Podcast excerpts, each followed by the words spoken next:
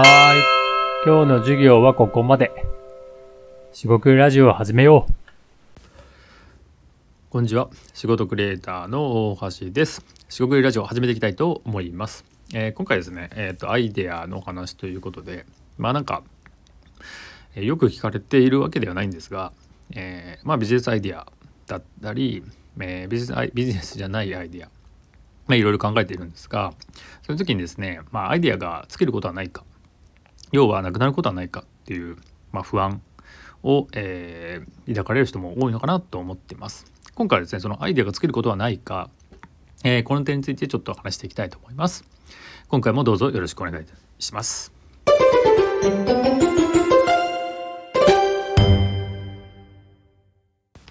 はい、しごくりラジオ大橋です。今回ですね、まあアイデアが尽きないかということで、えー、その話をちょっと話していきたいと思うんですが、まずアイデアが、えー、尽きるかなくなるかっていう話ですけど、まあネタ切れとかですよね。えー、そういったことがあるのかっていうことで、まあ僕の話で言えば、えー、基本的にないですと。で、でアイデアが尽きることはないってなんかすごいかっこよさそうな話なんですけど、えっとまあめちゃくちゃ泥臭い話でして。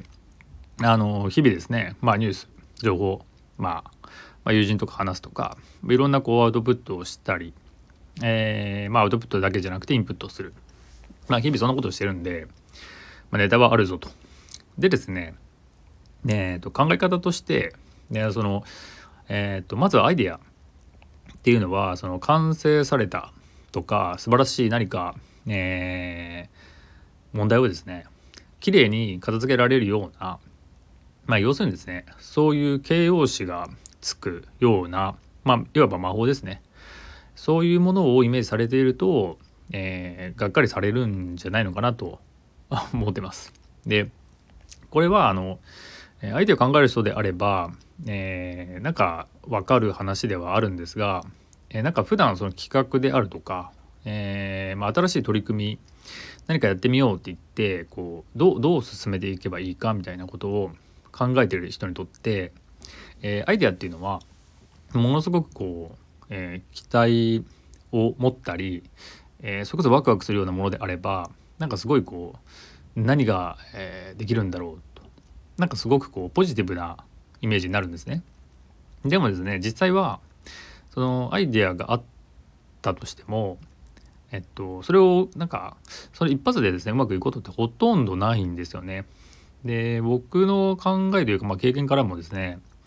えー、最初に考えたアイデアがあなんかスムーズに、まあ、採用されたり、えー、っとですね、まあ、採用というかそのそれをやりましょうってことになるってあんまりないんですよね。まあ、少なくともその、そのアイデアを考えるまでにさまざまな、まあ、試行錯誤なり検討を、まあ、経てですねそういうものになっていったので。まあ、そのお客さんとか相手から見てなんかそのアイデアだけ見たらですねあの氷山の一角じゃないんですが水面上しか見えないのでなんかそのアイデアいいねすごいねで終わってあの一発で解決したように見えるだけなんですよね。まあ白鳥式とか、えー、いう言葉でも、えー、僕自身は使っ、えー、好きな結構好きな考え方です。泥臭いですね。でですね、そのアイデアっていうそのキラキラしたようなっていう解決策じゃなくて、まあ、不満ですよね。例えば、えー、いちにちで、えー、振り返ってみてこんなことがあったっていう、まあ、まあ愚痴でもいいんですが、えー、愚痴よりもまあ不満の方がいいですけど、えー、こういったことがあった場合なんか改善できないかっていう、まあ、不満を、まあ、ちょっと、えー、っと引っ張ってくるというか振り返って考えてみる。でその不満も実はアイデアの種だと思うんですね。であと不満じゃなくても、えー、と気づいたことですよね。日々これ気づいたことあと調べることもかなり大事なんでなんか調べ物をしようということで、えー、調べ物をするものを作っていく。でここでですね、まあ、一つポイントというのは、えー、と一石二鳥ではなく一石三鳥、まあ、一石 N 鳥というふうに呼んでるんですが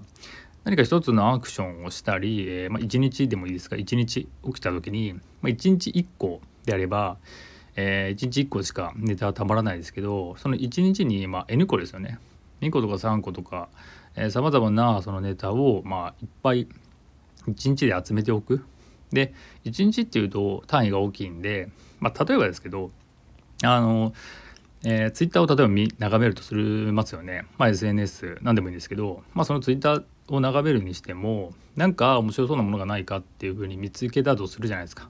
でそれがですねツイッターを、えー、やった場合にいっこ見つけたらいっこで満足せずににこ見つけられないかって、要はあツイッターずっと見てろってことじゃなくてですねツイッターを見る時間がちょっとあった時になんかないかなで、えー、何でもいいので気になったものとか、えー、これどういうことだろうってことを、まあ、少しでも増やすってことですよね。でそれが、えー、論理的にですね、えー、ツイッター見るいっかい見るあたりにいっこ以上にこ以上、まあ、さんこ以上ですね、なんか使えないか、えー、面白い解決策がないかとか、まあ、不満でもいいですし、こんなことがニュースであるんだなでもいいですし、そういうのですねあの、えっと、丁寧に、まあ、拾っていくっていうのがポイントかなと思います。でそうするとですねいちにちにえー、っと考えられるようなネタがいくつも出てくるので、あのそれが全くない日って、まあ、ほぼない、あとはなんかなんか仕事とかなんかアウトプットに追われてると結構できなかったりするんですけど、まあ、割と時間を取れるとなかなかそのネタがないってことはほぼないんじゃないのかなって、えー、僕は考えてます。で逆に言うとネタ切れになる人っていうのはそのもちろん慣れもあるんですけど、そのいっかいのアクションで、まあ、いっことかもしくはそのアクション数が少ないと、えーえー、といっかいのアクションで取れないんでもうないみたいなことになりますよね。